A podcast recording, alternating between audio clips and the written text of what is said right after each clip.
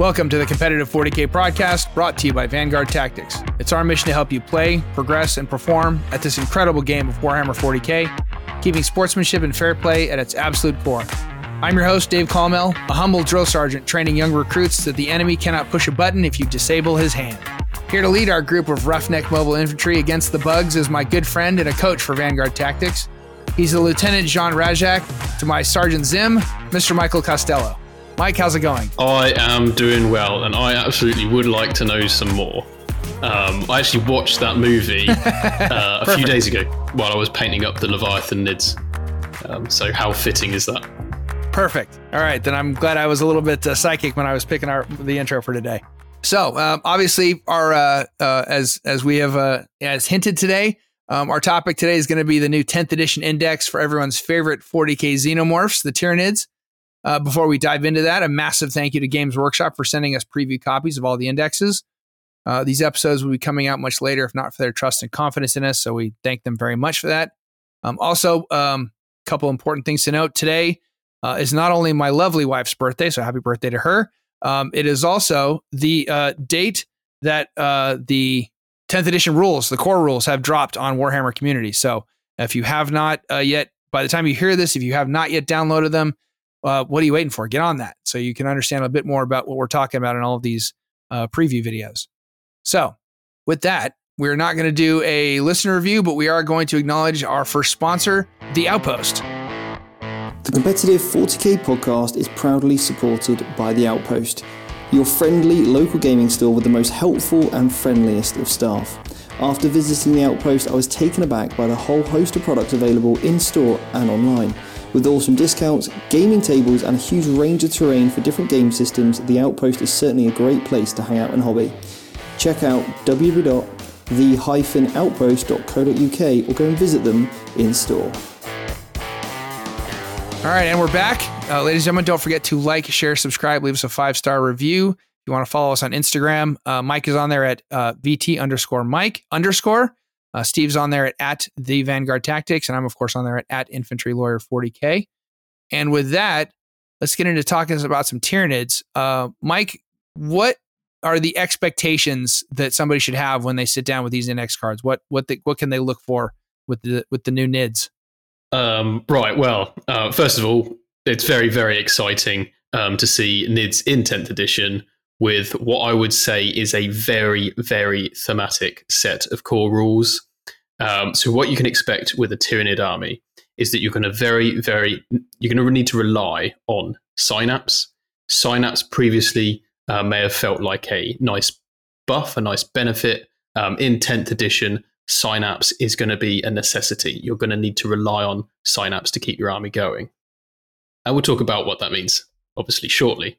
Now, NIDs have always been great at giving a mixture of options in terms of big bugs um, or lots of swarms, so your gaunts or things like your Trygon, your Carnifexes, and everything in between. So you've already got two different ways that NIDs could play.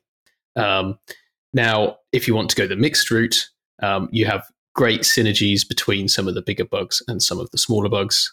Uh, and you can expect the stratagems to support a wide variety of um, tactics overall, it's a good mixed army. You know, you've got your shooting in there, you've got your combat combat in there, and you can look to see some good um, unit holding um, and uh, what's the word, tar pitting or occupying your opponent with lots of little bugs. All right, cool. All right, so then uh, let's talk about those army rules. You mentioned Synapse. Uh, what does what does Synapse do now for for Tyranids in tenth? Okay, so as you're probably all aware, Battleshock has changed significantly um, or rather, Battleshock's been introduced, and it used to be morale. Now, old Synapse was that you just ignored the effects of morale whilst within six inches of a Synapse creature. Uh, the aura is still six inches. Uh, however, um, you're said to be in Synapse range, and that's important for some of the other rules that come up later in the index. Um, and each time you take a Battleshock test, if you're in Synapse range, you take that test on 3d6 instead of 2d6. Now, a lot of Tyranid uh, units that aren't Synapse have a very, very low um, battle shock. So uh, obviously that's like um, for a space marine, it's a six plus. So you roll two dice and you need a six or more, and then you're fine. Uh, with a lot of the Tyranid units, it could be something like an eight. Um, and obviously the average on two dice is, is about a seven. So on average on two dice, you'll fail your battle shock. Uh, but if you're in synapse range, then you're very likely to pass it. Uh, and that means you keep your OC value. You can still use stratagems on your units. Um, so synapse is uh, key to playing Tyranids now. Okay. And then there's the second army rule, which is uh, Shadow and the Warp, which is another familiar term for us. But what's it mean in 10th? So in 10th, what this what this means is uh, once per battle, provided you've got a unit on the table with this rule, so pretty much all of the synapse uh, beasties, uh, then in either player's command phase, um, you can activate this ability uh, and you basically force all of your opponent's units to take a battle shock test. That's pretty good as a once per game ability, uh, and I'd think you, I'd strongly recommend using that in your opponent's command phase. Now, if you use it in your turn, uh, your enemy units are going to be automatically passing that battle shock at the start of their command phase. But if you use it in your opponent's command phase, then they'll be battle shocked until your opponent's next turn. So those units are probably going to be battle shocked all the way through your opponent's turn and then all the way through your turn, which means, of course, no stratagems, OC value of zero. Um, and there are a few ways to uh, buff or, or rather debuff your opponent when it comes to battle shock during the game. Okay. So now if um, how it is is scoring is still um, going to be during the command phase. Does it say? Because I haven't read the rule, the the core rules yet. Is the is scoring at the start of the command phase, end of the command phase, or just as in the command phase? So scoring, um, just like ninth, uh, is you check at the end of the command phase. Um, so on objectives, uh, and you check the level of control. Um, so obviously, the person with the most OC controls the objective. So naturally, you have an opportunity here at the start of your opponent's command phase to sc- stop them scoring points. Because if they fail all their battle shock tests, they won't be holding any objectives. Right. You could absolutely shut down someone's primary scoring for a whole turn, which allows you to jump the score forward a bit for yourself. So, okay, cool. So with that, um, what is the detachment rule then for for the uh, the Tyranid invasion fleet? Okay, so um, this detachment's pretty cool. It's got the hyper adaptations rule. Uh, what this means is at the start of the first battle round, you can choose one of three different abilities for your army to have for the whole game. Uh, so you can't swap in and out of these. Uh, once you've selected it, that's it for the whole game. You've got this ability. The first one, swarming instincts. So um, each time you attack an infantry or swarm unit, um, you gain sustain hits one. So all of your critical hits, your sixes to hit, um, are going to cause an additional hit. Quite nice. Uh, then the other one is if you're fighting monsters or vehicles, you get lethal hits instead. Okay.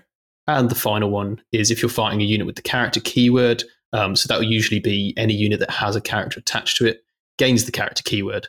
Um, so if you hit any of those on a critical hit, so your, your sixes to hit, um, you get precision, which means that when you then wound, you can allocate that wound to a character that is visible in the target unit.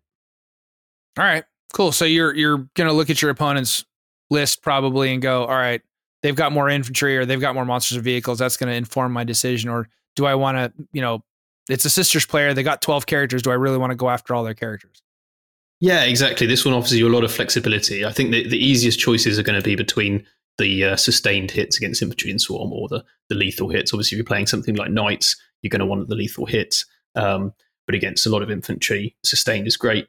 The precision one is a bit more unique, um, and we'll have to see how 10th plays out with characters leading units as to whether that becomes something that you take at the start of the game or perhaps use some of the stratagems available to us to maybe give it to just one unit.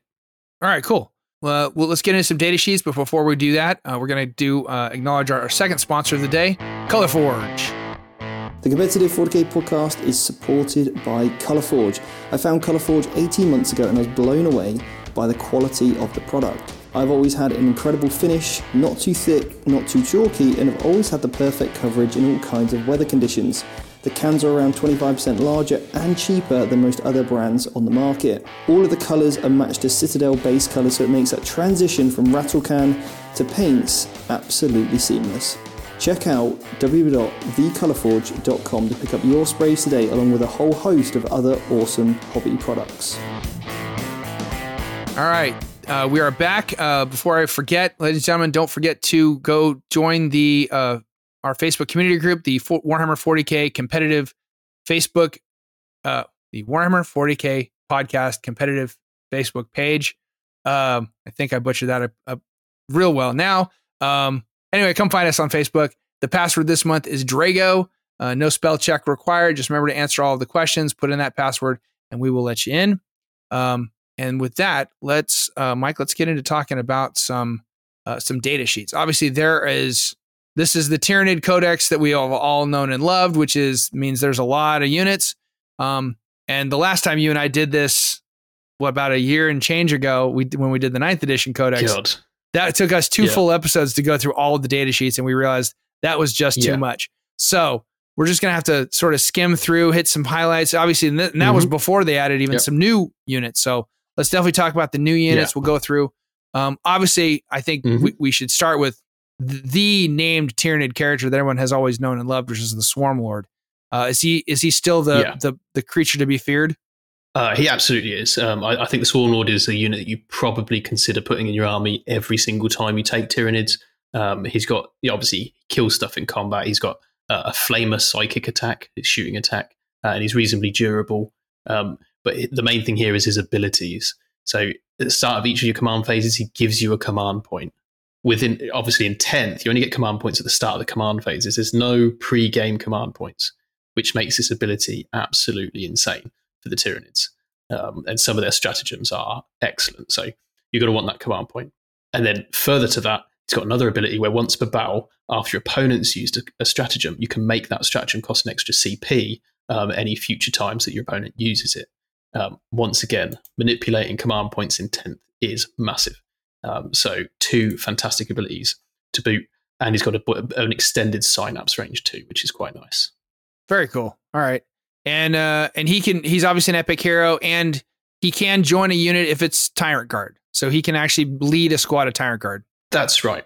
Yeah, just like a normal Hive Tyrant could as well. Yeah, we've gotten rid of we've gotten rid of bodyguarding in this edition.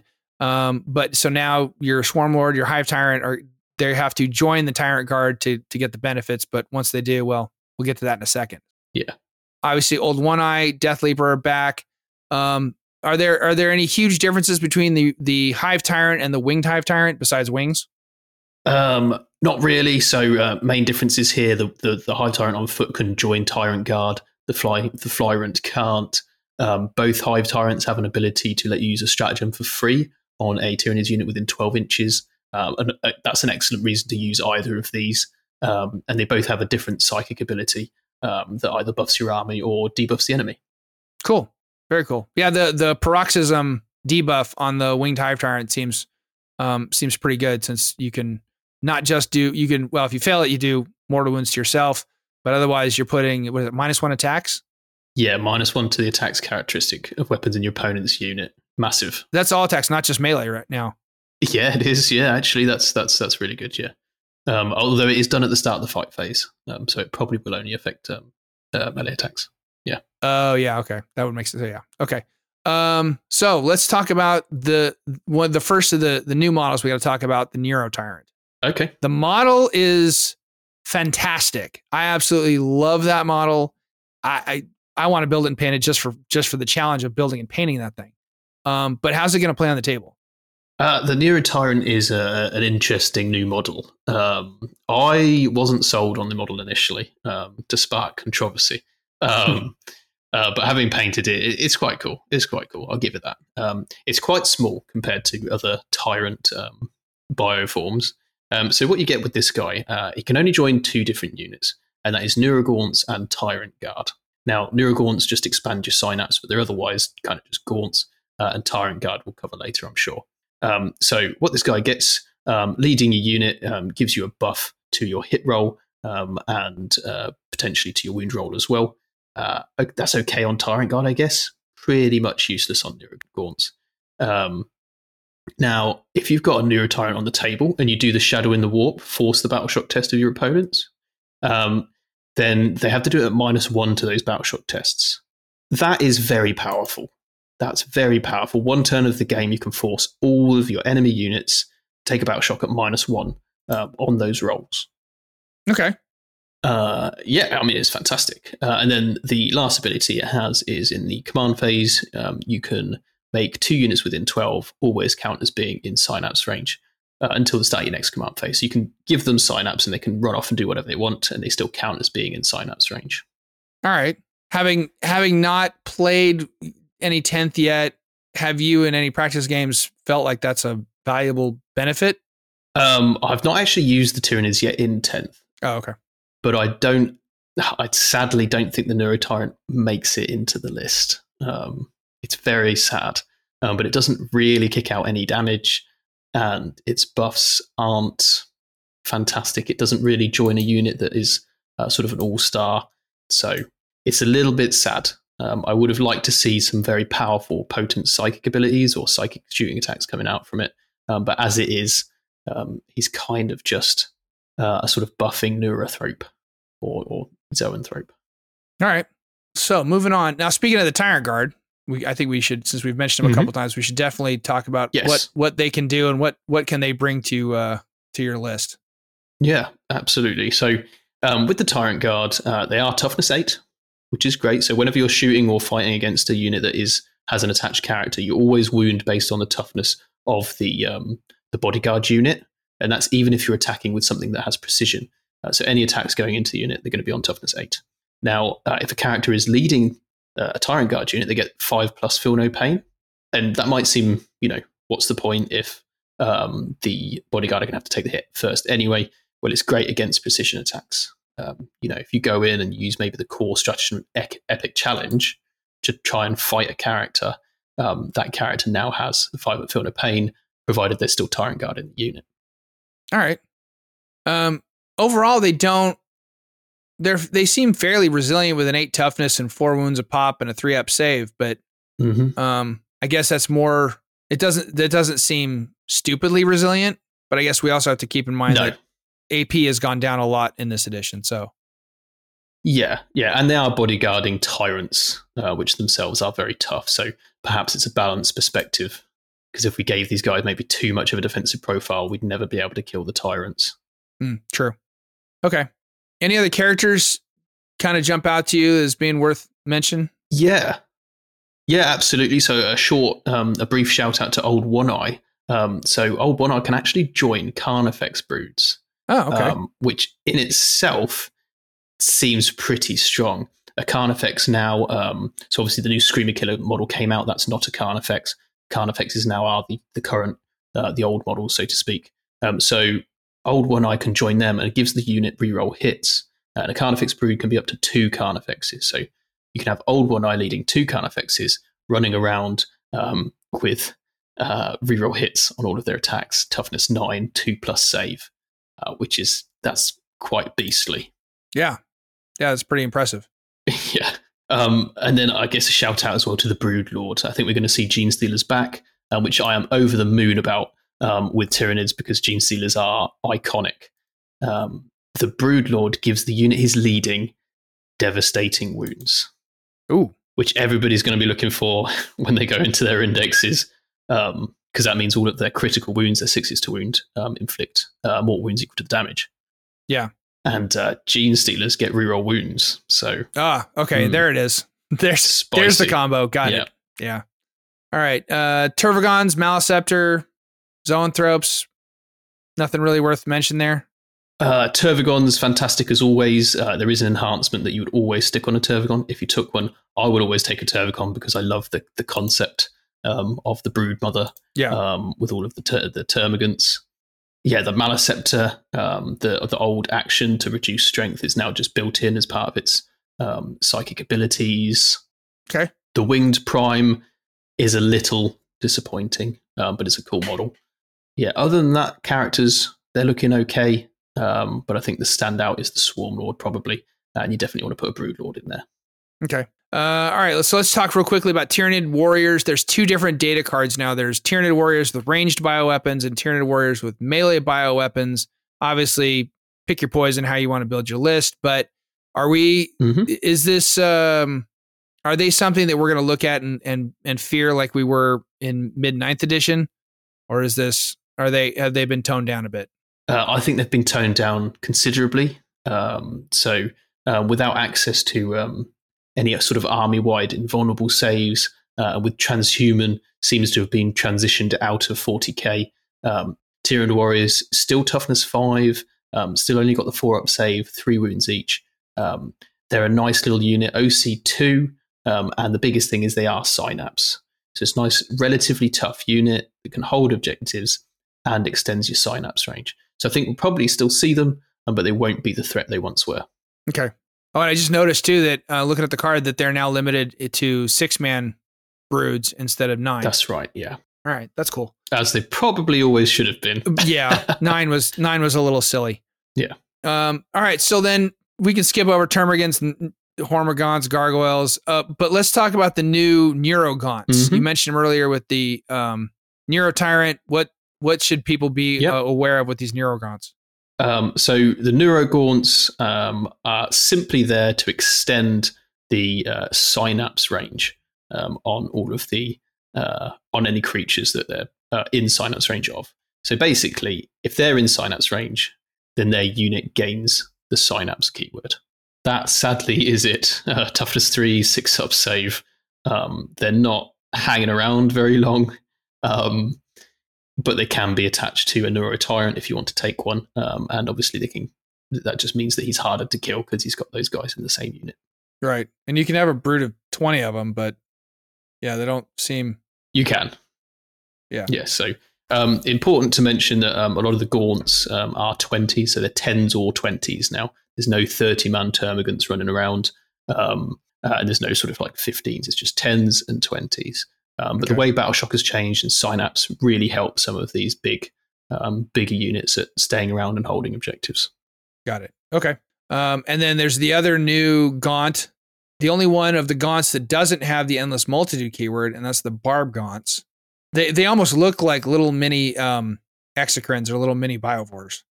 They do, yeah. Um, I personally don't like the fact they've got three legs, um, but otherwise they're okay. Um, You know, I was I looked at the Uh, models and I was just assuming that they had a fourth leg and it was curled up or something, but I guess not. uh, strangely, they don't. Um, Huh. Anyway, um, so they're the toughness four, a four of save, and two wounds, uh, so relatively durable for a Tyranid, right? Um, and they've got a, a, a gun. It's 24 inch range, d6 shots blast. It's heavy, so they'll get plus one to hit if they stay still. Um, hits on four, strength five, zero AP, one damage. So the gun itself isn't doing a huge amount. Um, however, the ability from the barb gaunts, uh, disruption bombardment, means that if you hit any infantry units, um, then uh, they're minus two to their move characteristic, and they're also minus two from their advance and charge rolls. Um, which, if you take that all together, means that if your opponent's got a move of six inches, um, then they're now a move of four inches. They roll a dice to advance, and they roll something like a two. Then you also minus two to that dice roll, which means they're actually still just moving four inches and then they're minus two to their charge as well. So it's quite a significant debuff, but otherwise the unit, I don't know, I'm not, I'm not that impressed, um, but the ability is very useful. Yeah. So the um and you're doing these in squads of 5 or 10. So I mean I guess if Yeah. world eaters or some other a lot of you know, certain other melee builds become strong in the meta, maybe field a squad of these to slow somebody down. Stop stop those sanguinary guard from getting to you quite so fast. Maybe buy yourself some time. But all right. Yeah, absolutely. Gargoyles are gargoyles. We already talked about the Broodlord and Genestealers. Um, lictors are interesting to me because their lictor claws and talons have the precision keyword on top of having six attacks that hit on a two up, are strength seven, AP two, and two damage. So these are legit assassins. Yeah, lictors are good, and they have this very, very important special fights first. Um, this is going to be a rule to look out for in 10th edition because what you do in the fight phase, you have two different steps. You've got the fight first step where anybody with fights first um, fights, uh, and if you charge, you gain fights first. Um, but in both steps, the player whose turn is not taking place chooses a unit to pick to fight with first. So if you have one unit and you charge a lictor, that lictor is fighting before the unit you just charged with. All right. And so, and fights last is gone now, correct? Fights last is completely gone. That's right. Um, but charging a lictor means it's going to hit you before you get to hit it. So that, that's pretty scary, especially if you've got a character in your unit. Yeah. All right. And then you also gain a CP if the lictor kills a character. And Perfect. yeah. And what's the, and then it says you can once per battle round, you can target one model with this ability with the rapid ingress stratagem for zero CP. What's rapid ingress?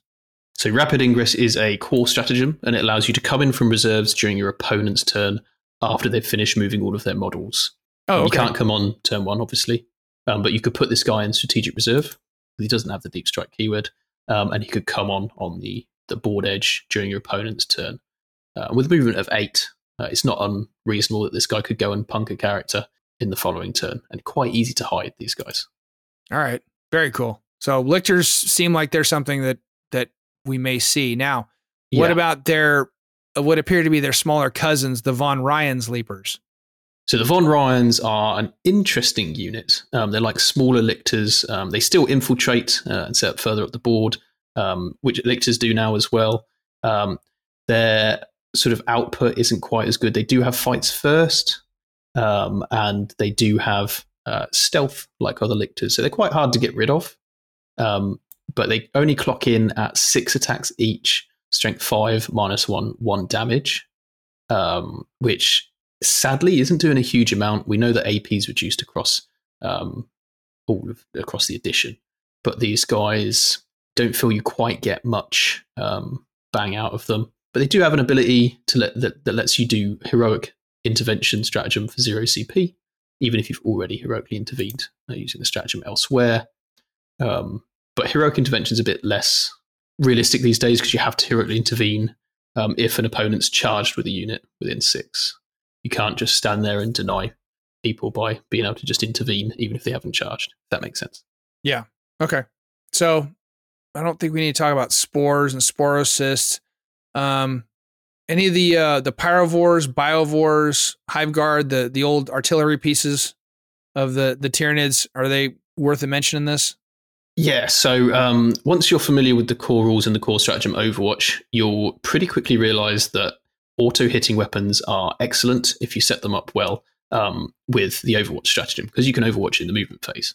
Um, therefore, pyrovores um, come into their own. Um, you can take uh, a unit of, of up to three, uh, and then you can just um, you know s- set them up somewhere, move them up the board, shoot things. If anybody goes close to them, they can basically you can just overwatch uh, and you'll fire your flamer um, it's twin linked so it rerolls wounds it ignores cover like most flamers in 10th edition um, and it's d6 plus 1 attacks strength 6 ap 1 1 damage so pretty good uh, as flamers go um, and a bit of a menace if you're trying to move anywhere around them All right, cool. Um, what about the the the big dog, the Tyrannofex?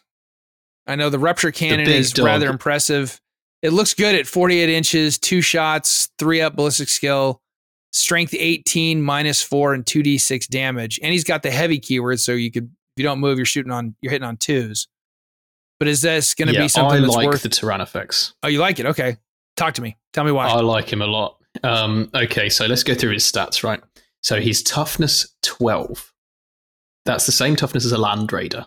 yeah, I was gonna say that's a land raider. Yeah, uh, two plus save, fantastic. Two plus saves are going to mean so much more in 10th edition with the reduction of AP across the board. 16 wounds, once again, same as a Land Raider. This is literally a walking Land Raider, but it gets better because this guy has resilient organism as a special rule, which means it's minus one to uh, any incoming damage. I, I think people will struggle to kill this guy. In in all honesty, um, he's pretty terrifying. OC5 means he can contest objectives as well. But in terms of weapon, the rupture cannon is very cool, obviously, to punch vehicles out. And Tyranids, I think, from range may struggle to deal with um, maybe knights' armies or vehicle heavy armies. Um, but what I really like um, is the acid spray. Uh, so it's torrent, which means it automatically hits. It's 18 inch range. It's D6 plus six shots. Strength six, AP2, two damage. Uh, imagine the Overwatch on that bad boy uh, after someone moves some of their Space Marines in range. horrendous horrendous absolutely devastating just take your your intercessors remove them from the board Yeah, I like this guy right. a lot. very cool all right and then uh let's see oh and of course now we got to talk about the iconic carnifex so Yes, absolutely. Um, so these guys basically you have the tools now to make any of the Carnifex variants, so to speak, um, but they all come under this one data sheet. It's a unit of one to two now, and they don't split after they're set up or anything. Um, so you can go all scything talons, which gets you a bunch of extra attacks. Uh, and the Scything Talons are fours to hit, strength 9, AP 2, and 3 damage. If you take more extra, extra Scything Talons, they have the extra attacks uh, keyword. So um, it makes it a bit easier on the datasheet for you. Um, but otherwise, it's got it's got the good guns. It's got the the heavy venom cannon, which is strength nine, AP two, flat three. Um, and these guys are really tough to get rid of. Toughness nine, two plus save, um, and eight wounds apiece. Uh, so Carnifexes look great, uh, and as I said, I think the the key here is to take a unit or two with old One Eye leading them, um, and you got a unit that's really going to punch, punch hard. Okay.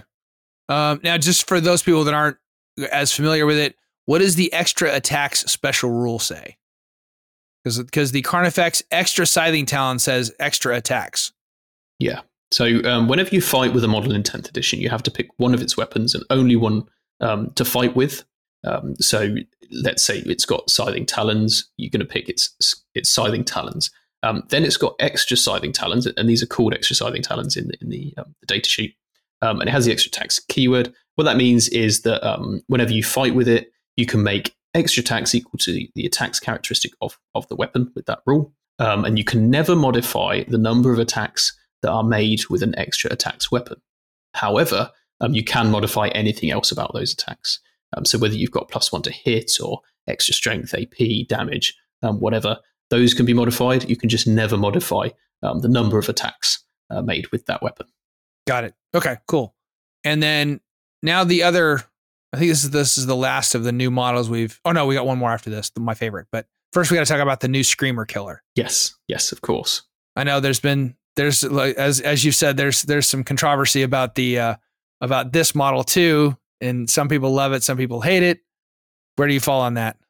Um, I uh, am not a fan. okay, honest um, opinion is good. Yeah, honest opinion. Well, honest opinion. Honest opinion. I like the the armored bugs, like the the uh, Carnifexes. Now, uh, obviously, the the old Screamer Killer metal models predate um, me, so I, I, never got to see them on the tabletop. Um, but yeah, I, I, you know, it's cool. I like the posing. Um, it is very intimidating. Um, it doesn't feel tyranid to me. Um, uh, but I, you know, it's each to their own. Um, yeah. And I had fun painting it. So, um, yeah. I like the pose on it. Mm. I like a lot of the details about it. I just don't like the head. The head kills it for me. Yeah, and the tail for me. The head, if it was one of the old Carnifex heads, and the tail, if it was longer going backwards and maybe had a blade on it or something, um, yeah. I'd be very happy with that model. All right. Well, maybe there's room for conversions. So, um, all right. Yeah so then, um, and his he he's got the same stat line as a Carnifex, but he's got two extra wounds. But he's very yeah. much a yeah. I don't know. His stats, his his talons are pretty solid. His bioplasmic scream is pretty good. Mm-hmm. So, yeah. his his his his stat card's pretty good. It's just whether or not you like the model or not yeah. is a separate question. Yeah, it's a, it's a solid unit. It's a solid unit. Um, slaps in combat, ten attacks, uh, strength ten, damage three and the, the plasma is good because um, this guy forces you to take. So it's got death scream. Um, so after it's shot, uh, you can select someone that was hit by those attacks, and they have to take a battle test at minus one. So okay. it's a nice way of um, maybe reducing your opponent's OC on an objective that you want to take. Yeah. Um, so he's a great tool for that. Okay. All right. Cool. Um, and then the new model, which I love this model. I'm a huge fan of the Psychophage. This is probably my favorite one out of the box. Yeah. Yeah. I'm with you on that one. Okay. So we agree that, that he is the best model out of the box. Now, what about the data card? Yes. I'm kind of on the fence about it. I don't want to be too negative about the uh, the Tyranid side of things, but um, uh, this is, I think, probably the best unit um, you get from the box for the Tyrannids. Uh, the Scream is great as okay. well. Um, this guy has a few different combos. Um, so it's toughness nine, three up save, ten wounds, um, which is great. Uh, inbuilt feel no pain five plus means those ten wounds are going to go a long way, especially yep. against you know any kind of mortal wounds or anything like that. Um, it's got two special rules, so it gives out a six inch aura of feel no pain six plus.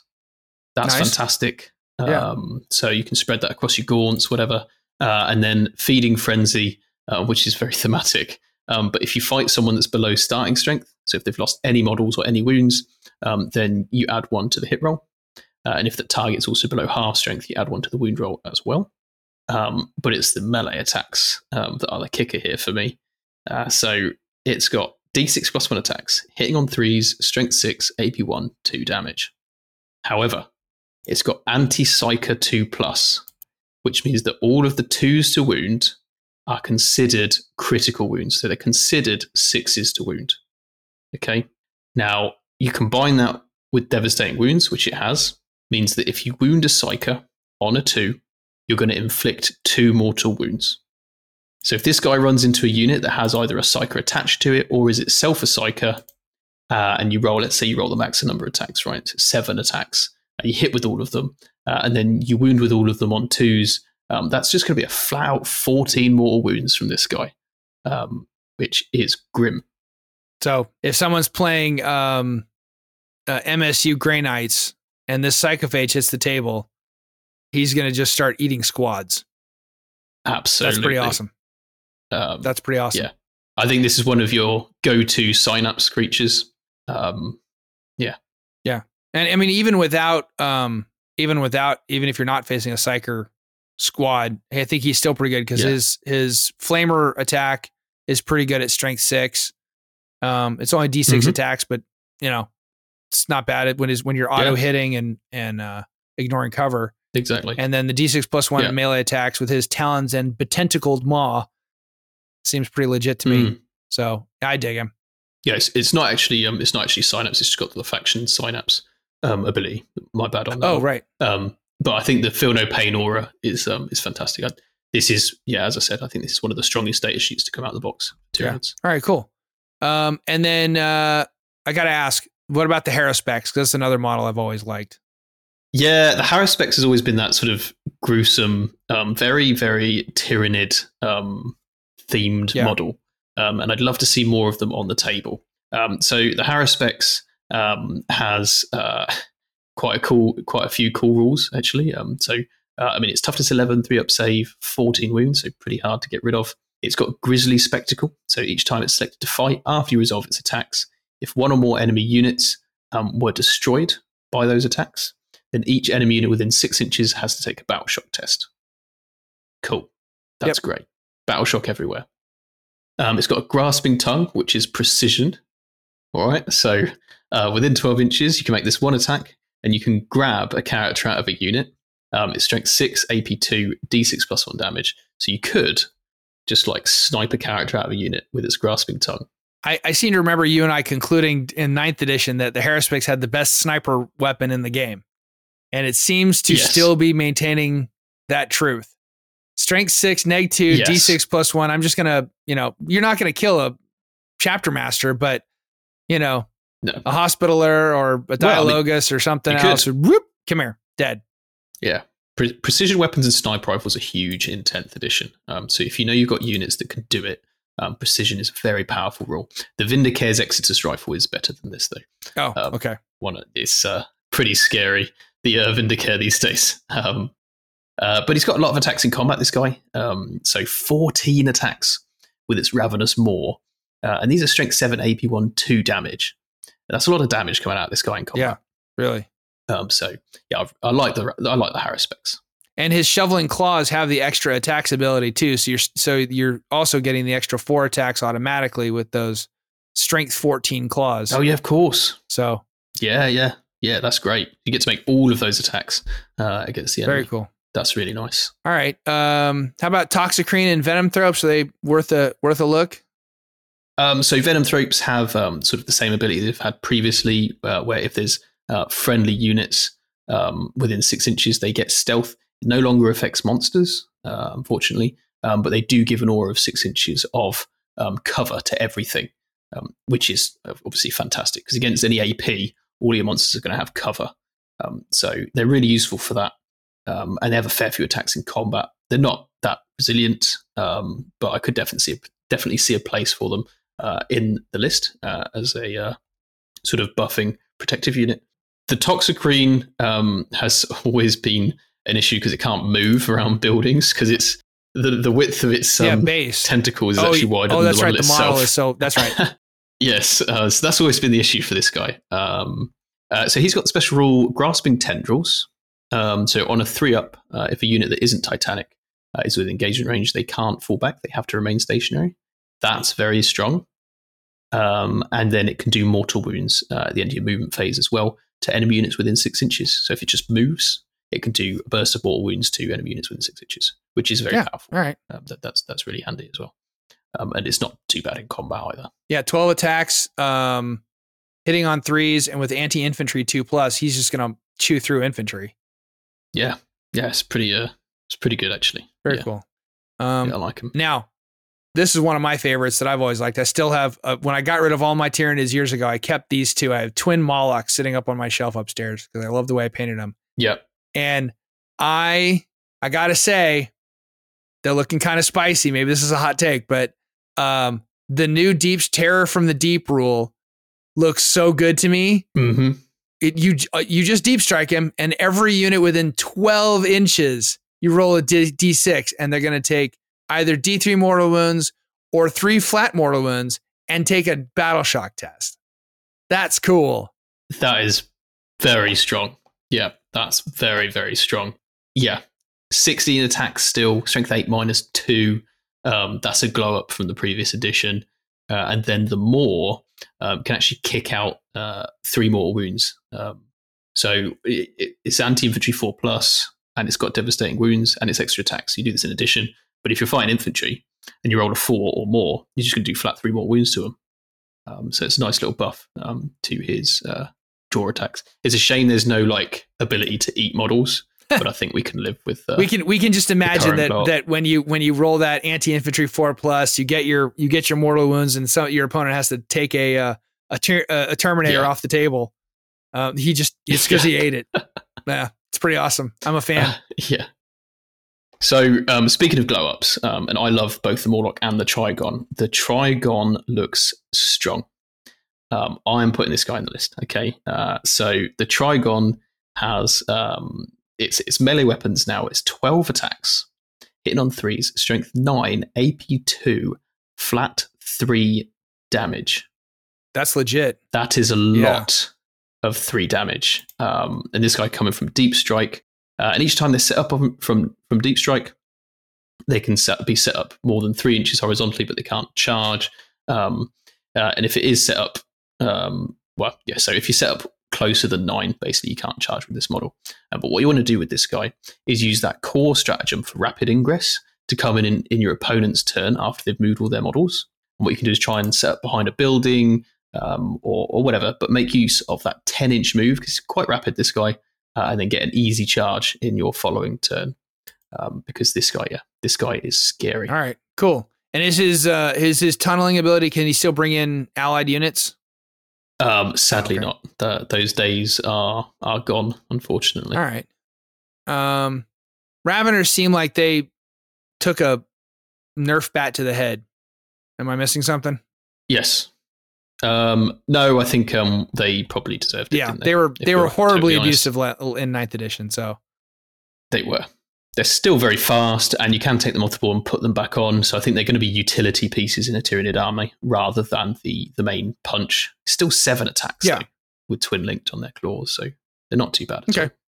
All right, um, Ripper swarms are Ripper swarms. The parasite of Mortrex hasn't changed Mhm. too much. We'll leave people to read that, but he still has his parasitic infection. He Yep. still has his it itches rule. He's still the the cool, gruesome, creepy guy that that we learned to love uh, in the Mhm. last edition. Uh, so let's talk about the flyers, harpies and hive crones. Are we? uh, Is this something we're going to see the return of the the uh, the harpy or no? Um, so I think we'll see them both.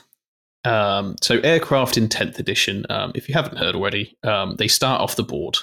Okay, um, unless they have this core ability called hover.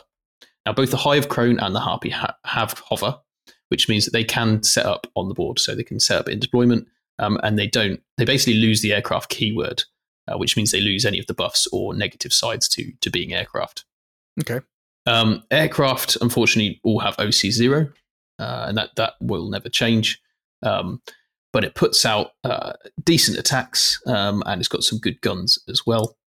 Uh, so the Hive Crone uh, gets an ability for plus one to hit against uh, a unit that can fly, um, whereas the Harpy um, has Spore Mine Cysts, which means that after it's moved, you can select an enemy unit and roll six dice, and each three up is a mortal wound. I mean, that in itself is a pretty likely four or five mortal wounds on a unit of your Yeah. choice. Yeah, nice little So bombing that's run. Fantastic. Um, or you can add a new spore mine unit containing D3 models to your army and set it up anywhere on the battlefield that's more that's within six and more than nine from the enemy. Um, so you can still set up the spores, um, but I think the bombing run is what you take this guy for. Um, she sounds nasty. All right, cool. And then uh, Tyrannocytes are still just Tyranid drop pods with some interesting attacks. Yeah, Uh, and yeah, yeah, yeah. and that is the end of the data sheets. Um, we sped through that fairly decently. Hopefully, nobody fell asleep uh, behind the wheel listening to us. Um, yeah. and uh, so, real quick, uh, we're going to take a our, our last uh, little break for for a sponsor acknowledgement. And but before we even do that, uh, let's go to James for a battle ready segment. All right, James, welcome back. Um, I've got this might be a tricky one to talk about this week. I don't know. I have some questions about it. I hear a lot of people talk about NMM, non-metallic metals. Right. Okay. What is it? And it is it something that everybody really needs to master, or are we fine with just cheaping out and you know using retributor gold? So first things first. Uh, TMM is true metallic metals, and NMM is non-metallic metals. Um, essentially, it, it's NMM is emulating metallics using non-metallic paint, which is where the NMM comes from. Um, there's a, a bit of a misconception with with the terminology of it and what it is, uh, and I just want to just right from the bat just break it down this way because I think this is one of the things that really uh, sometimes throws people off or makes people feel that it's a lot more difficult than it is. Um, some people call it NMM a technique, which which it, it, factually isn't. So NMM is an amalgamation of a technique, which in this case is blending, yeah, or smooth seamless blending. And again, the seamlessness depends totally on stylistic execution. You could have some people that do it really smooth, and some people that do it a little bit rougher, and it, so it works also. But the, the actual technical aspect of non-metallic metal is the blending side of it. So that's the thing you have to understand first and foremost. The other part of, eh, of NMM is the is is understanding light sources and volume. Obviously, light sources is where light comes from, but volumes are the things that everything is made of in, life. So a sphere, a cylinder, or a cube. Everything is either made from directly that, or an amalgamation of that, or has aspects of it which resemble different volumes of those three. So a sphere, a cylinder, and also a cube. NMM is seen as a like a like a pedestal Everest of like technical excellence, and and like it, don't get me wrong, like learning to blend really smoothly and blend colors correctly to the volume or the shape, and then also blend them correctly lit to where the light is coming from is um, is something that you should you know try and uh, emulate and try and master and try and practice because it teaches you a lot of core competencies. It teaches you how to dilute colors, how to blend them together, and also how to place them and where to place them. And visually, when you're looking at miniatures, understanding the difference between a, a sphere, a cylinder, and a cube. But please don't get confused in thinking that it's a technique in itself because it's not. The technical aspect of it is the blending. If you can blend smoothly, then you're halfway there. I think sometimes people look at it and, and get a little bit starry eyed that it's like impossible for them to achieve. And the reality is, is that if you can blend colors smoothly and place colors in the correct places, you really are halfway there. It's just the refinement of making it making it visually look correct, which is the difficult part, which is what a lot of people do struggle with. True metallic metals, uh, there, there's no kind of like better or worse, in my opinion, from NMM to TMM. I think both have their place and both can be done to look absolutely amazing. Um, there are some true metallic, uh, there are painters out there that do true metallics, which quite frankly look incredible compared to NMM because the, the paint in itself actually interacts with light as well because it has the metallic fleck in the paint as well as the medium. The real uh, art of NMM is is deceiving the eye to make it read the object as metal, and that's what the whole what the whole sale and the whole USP of, of, of non-metallic metal is. It's being able to emulate a material with using things as in paints and colors which are not metallic. So browns, creams, tans, yellows, like uh, sort of colors that are like a, a rusty in color kind of color. Those kind of things are, are, are it's a real skill to do that. So in a as best summary that I can do without spending an hour or so talking about the topic, um, it really is something that you shouldn't be scared of. It, but you need to break it down into the things that it actually is. So it's smooth blending, or you know, being able to blend colors really smoothly, or or as close to smoothly as you can. Understanding where to put the light, the mid tone, and the shadow, as opposed on the object based on the shape that it is, and also where light is coming from. And that's the tricky thing I think a lot of people do perhaps sometimes stumble with, or, or get a little bit worried about trying to execute. But when you do break it down that way, and it, you see that it is not encompassed as a technique. It is a technique an amalgamation of knowledge and understanding of shapes and lighting. That will give you the best way to then break it down and approach it with confidence, which I think all of us really, really would would would benefit from. Obviously, when it comes to approaching it. Okay, so when you're, um, you know, when you're doing Warrior Workshop stuff um, at Siege Studios, are you guys and NMM just seems like it's a more time consuming process to is. do non metallic metals. It is, yeah. It takes it takes a lot of time to do it because because you are literally rendering light on that object using multiple colors to insinuate where the brighter points are and where the midtones are, where the shadows are, as well as obviously the object and the shape that it is. It, it takes a lot more time. Like Warrior is obviously our airbrush service, so it has obviously like 90% done with airbrush bar blocking in the odd details and the odd edge highlight and stuff and stylistically it's a very different style to uh, to bronze silver gold and platinum siege where they're completely different sort of stylistic executions. The siege side of, of, of siege is obviously box art like heavy metal um, and obviously warrior is way more airbrushed. And and arguably like when you put red paint or yellow paint or blue paint over a, a model and you do the multiple different tonal changes with an airbrush you're kind of doing like the process that you're trying to emulate with a brush for NMM, but with an airbrush. I'm not saying you're doing NMM with an airbrush, but it's a very similar sort of like uh, volumetric tonal modulation that uh, that you're doing with the airbrush. Um, so yeah, but yeah, Warrior is very different to, to Siege. We, we don't do NMM on uh, on Warrior, uh, and we only do it on our top end service at, at platinum level at Siege. Okay, because it's so time consuming. Okay, that makes sense. Yeah, yeah, it's a lot of time. Okay, cool. All right. Uh, I hope that answers the that vital vocabulary question for painting that a lot of us have had because I've had other people talk about NMM at at turn events and they're they're very proud of their NMM and I'm like, I don't know what that is. So thanks very much for me and uh, on behalf of the audience, thanks very much and uh, I will see you next week, man. See you next week. Take care. All right, we are back, ladies and gentlemen. Thank you for staying with us. Um, now, before we wrap up uh, the Tyranids uh, index card review, we got to talk about the enhancements and the stratagems that are uh, in these cards. So, um, enhancements, we got four of them as usual. Uh, what are we looking at here, Mike? Okay, so um, the first one is Alien Cunning. Um, uh, this is basically a redeploy. So after both players have deployed, you select up to three Tyranid units from your army, redeploy them. You can set them up in strategic reserves um, uh, if you wish, regardless of how many units are already in reserves. Uh, if you see an ability like this, either baked into an enhancement or a data sheet, you take that ability. You in tenth edition, you want that ability. I think even in 9th edition, full stop. Don't even discuss it. Don't even discuss it. You put this on a character. Okay, no, no ifs, no buts. Uh, it goes on a character. Synaptic Linchpin uh, means you get synapse at nine inches from from the bearer. Okay. okay. Um, this is good to put on a non synapse character. Okay. Okay. So if there's any non synapse characters that could take this, um, this is worthwhile. Perfectly adapted means that you can once per turn reroll a hit roll, a wound roll, a damage roll, uh, an advance roll, charge roll, or saving throw. So you don't get all of them. You get one of those. Um, that's nice. If you've got the points for it, then uh, maybe you stick it in uh, on a unit. Uh, and then the fourth one, which I will be taking in every every game as well, uh, is adaptive biology. So Tyranid model only, obviously. Uh, Bearer has Feel No Pain 5 plus. Fantastic.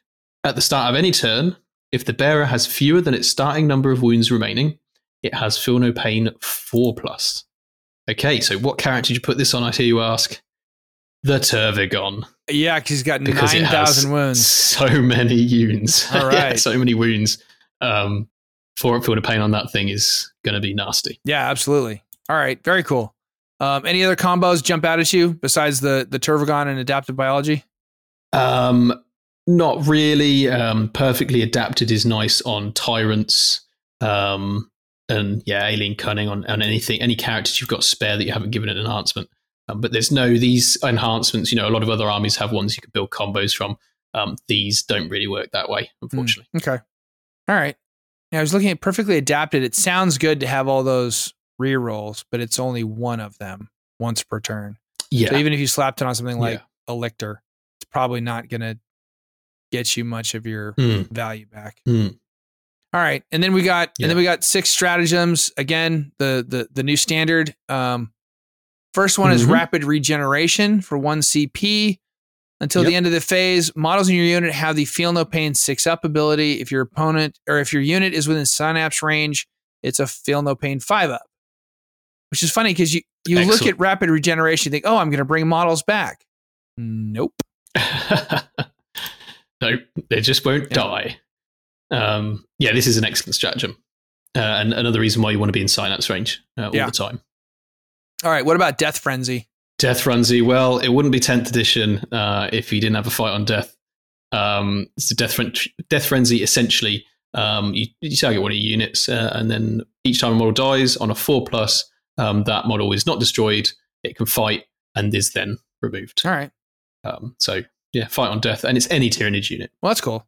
Um, a ti- important timing note is you got to do this during the fight phase just after an enemy unit has selected its targets. So you're not waiting until you've just Mhm. lost a couple of troops. It's you spend it ahead of time when you're expecting something horrible to happen, or not at all. Yeah. So I, I kind of like that. You got to commit early, or or you don't get it. Um, adrenal surge, two CP. Okay, now we're looking at combos. All right.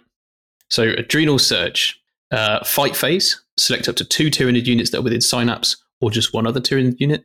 Uh, until the end of the phase, uh, each time you make an attack, a successful unmodified hit roll of five plus scores a critical hit.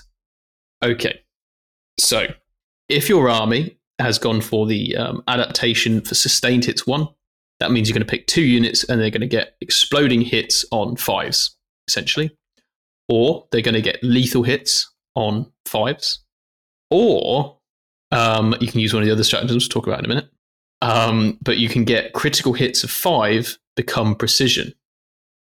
So suddenly you're actually getting a lot of attacks with the precision keyword. Okay, it's not just your sixes to hit; it's your fives as well, which means you can reliably kill characters with a unit that doesn't have maybe a character to use the, the core epic challenge stratagem on.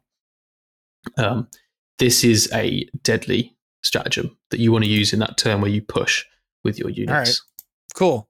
Uh, what about overrun?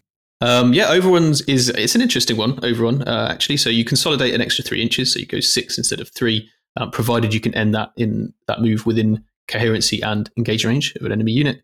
Um, but if you're not in synapse range, which is actually more beneficial for this stratagem, um, instead of doing a consolidation move, you instead make a normal move of up to six inches. And this is just a normal move. So actually, if you want to use this on a unit, it's better to use one on a unit that's out of synapse You range You mean out of engagement range? either to bring it back out of out of is it in engagement Yeah. range? Uh, if your unit is not within is within, you're right. You're absolutely right. So if it's not in engagement range, um, then you get to move a normal move of six, which is fantastic because you can move wherever you want to go, whether it's near an objective, uh, but you can't end up uh, in combat with an enemy unit. Very cool. All right. Good, good catch there, Dave. I can see your you got your reading uh, sorted for me. Uh, well, no, I was just I was just reading along, and it said is within synapse range. I was, wait, nope. This is this is why it's good when I read along. Just just just like Mm. with reading Rainbow when I was a kid. Um, and the Magic School Bus. All right. Um, synaptic insight. Yeah. Uh, so in your command phase, um, two Tyranid units in Synapse or, or one outside, um, you, going to see a trend here. Like just stay in Synapse. Uh, it's really, really important for this army. Um, so you can select a hyper adaptation, uh, and you get that one for this unit in addition to um, any that you already have. Okay. So this is a stratagem I was talking about. Okay. So if you've got three command points in the pocket, or maybe a Hive Tyrant to use a, a stratagem for free, um, then you use Synaptic Insight and you give two of your units, let's say, um, precision on um, when they're targeting characters, and then you play the other stratagem for two command points, Adrenal Surge, and you also give them critical hits on fives. That means both of those units are getting critical hits on fives um, that are both um, precision and trigger probably sustained hits because you're going to go for that bio adaptation. So you get your sustained hits on fives and precision on fives. Got it. So exploding sixes, and it's and all of those attacks can go on a character. So you can just in one turn Yeah. Just turn the lights Yeah. out on a couple of Yeah. characters. Exactly. So you get exploding fives, and any of those initial fives can be allocated to a character. But of course, any hits that are additional because of sustained hits don't gain precision. It's just the actual Okay, rolls of got it. five that do gain precision. That Yeah, makes yeah, yeah. sense. Yeah. So the explode the exploded bonus dice go to the rest of the unit, but but That's all of your initial attacks get precision and okay. Yes. Still, that's still you're you're gonna mop up. Incredibly Yeah, yeah. strong. And then the last one is endless swarm. I was actually gonna ask you about this earlier when I noticed that certain Yeah. certain units still have the endless multitude keyword. This one is uh, you play it in your command phase. Any up to two endless multitude units from your army that are within synapse range of your army or one other endless multitude unit. Up to D3 plus three destroyed models are returned to each of the selected units. So, um, one CP, I'm going to get four to six models back on two Gaunt swarms. That's very so. Mhm. Again, the the Tervigon build Yep. is going to be something something to look at. It's yeah, absolutely, and it's done in the command phase, so you can switch control of objectives, or more importantly, prevent yourself from having to take battle shock by making the unit more than below half Right. strength. So serious combos. I love this stratagem in ninth edition. I can't wait to use it in tenth. Very cool. Very, very cool. All right. Um, so with that, let's just look at some, let's just talk about some um some broad strokes ideas. So like you said in the beginning, there's there's a couple, there've always been a couple of you know basic play styles with with Tyranids, either monster mash or swarm the board with lots of little gribblies. Um, is Mhm. with what we looked at today, and obviously we sort of did a fast skim over all these data sheets. Is one does one Yeah. Does the, the the index cards seem to lean more in favor of one over the other, or do you think both are still viable playstyles?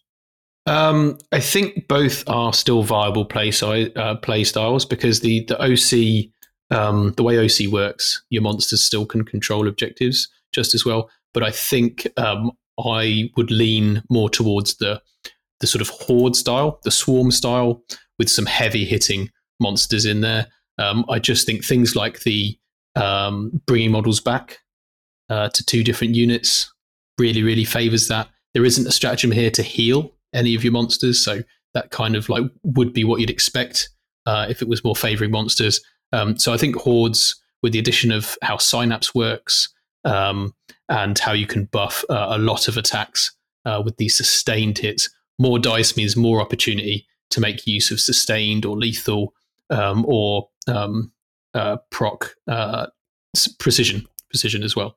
Um, so I think, yeah, uh, lots of little bodies controlling objectives um, with lots of synapse in between them is the way to go. All right, cool. Um, so is how's this how's this um, faction going to be um, scoring the primaries? Okay, so um, I think with this this faction, uh, what you're probably going to see is some of these 20, um, 20 model units like termagants um, sat around next to a synapse unit, uh, and they're just going to be very very painful to remove. Um, I think a psychophage giving out a feel no pain of six plus, or simply using the stratagem to get feel no pains as well, um, means that you can hold the objective uh, with all of these little bugs.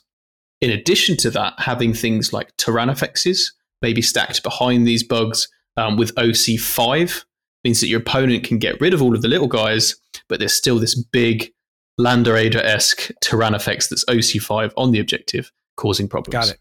All right. Um, how about secondaries? I, I know we haven't really talked secondaries yet and what secondaries are out there, but you know, with the idea that a lot of the ones that we're familiar with are still there in some form or another, is this a behind enemy lines or is this more of a stand back and, and score some other secondaries? Um, so this Tyranids, I think, are an army that can do the uh, randomly generated cards um, uh, quite well compared to other armies, uh, especially if you build in some of those units, um, like the the Raveners that can go back into Deep Mhm. Strike, um, or like some of these small units of maybe even Gargoyles. Lictors are fantastic for this as well because um, they're a, a relatively cheap unit that can go off and do something, um, and they're quite quick too. Um, so I think the random cards are great. Um, and a lot of cases require you to be eligible to shoot. Um, uh, and even if you don't have a gun, you, you're still eligible to shoot. You just don't have a gun. Um, and there's a lot of little combat units that can go out and they're not going to be able to get into combat, but you have the assets to start doing these sort of pseudo actions uh, as they are in 10th edition. So, secondary wise, I think NIDS are definitely one that can do it. um, but you're going to have to build for it behind enemy lines. Obviously, that, that works great, um, and doing yeah, any of these uh, actions but not actions um, secondaries works as well. Okay, so for deployment, are you you're you're probably looking to put several units into some form of strategic reserve or deep strike? Yes, yeah, absolutely. Um, I would look at your, your Trygon or Mawloc um, in Deep Strike, and I'd look to use Rapid Ingress to get them in earlier in the game. Lictors uh, obviously can use Rapid Ingress for free in addition. Uh, so you could have two units turn up in your opponent's turn um, and then go off and do their own thing when it comes to your turn. Um, but yeah, I would look at several units dying off the board um, uh, and then having this mass of, uh, well, literally biomass uh, of Tyranids uh, on your objectives, um, just holding them uh, and holding the enemy Okay. up. All right. So, um, ranged versus melee. What's the what's the strength? What's the weakness for this faction? Uh, so I think the th- there are ranged builds um, for the army, um, but the ability to hold objectives is probably going to rely um, on some melee. Uh, so naturally, the easiest way to take an objective off your opponent is to kill them in melee. Um, all of the hyper adaptations um, do affect all attacks. Um, so not just um, close combat. So your sustained hits, one your lethal hits, um, all work for shooting as well. Um, and there are some very heavy hitters with shooting in the army. The Exocrine's fantastic. The Maliceptor is pretty much just a psychic Exocrine, um, and the Tyrannofex is great as well. Um, and Zoanthropes basically fire las cannons with their minds.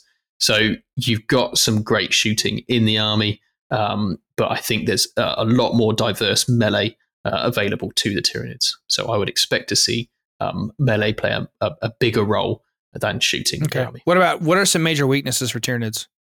The major weakness for Tyranids is Synapse. Um, this is the addition of kill the brain bug or kill the bigger bug.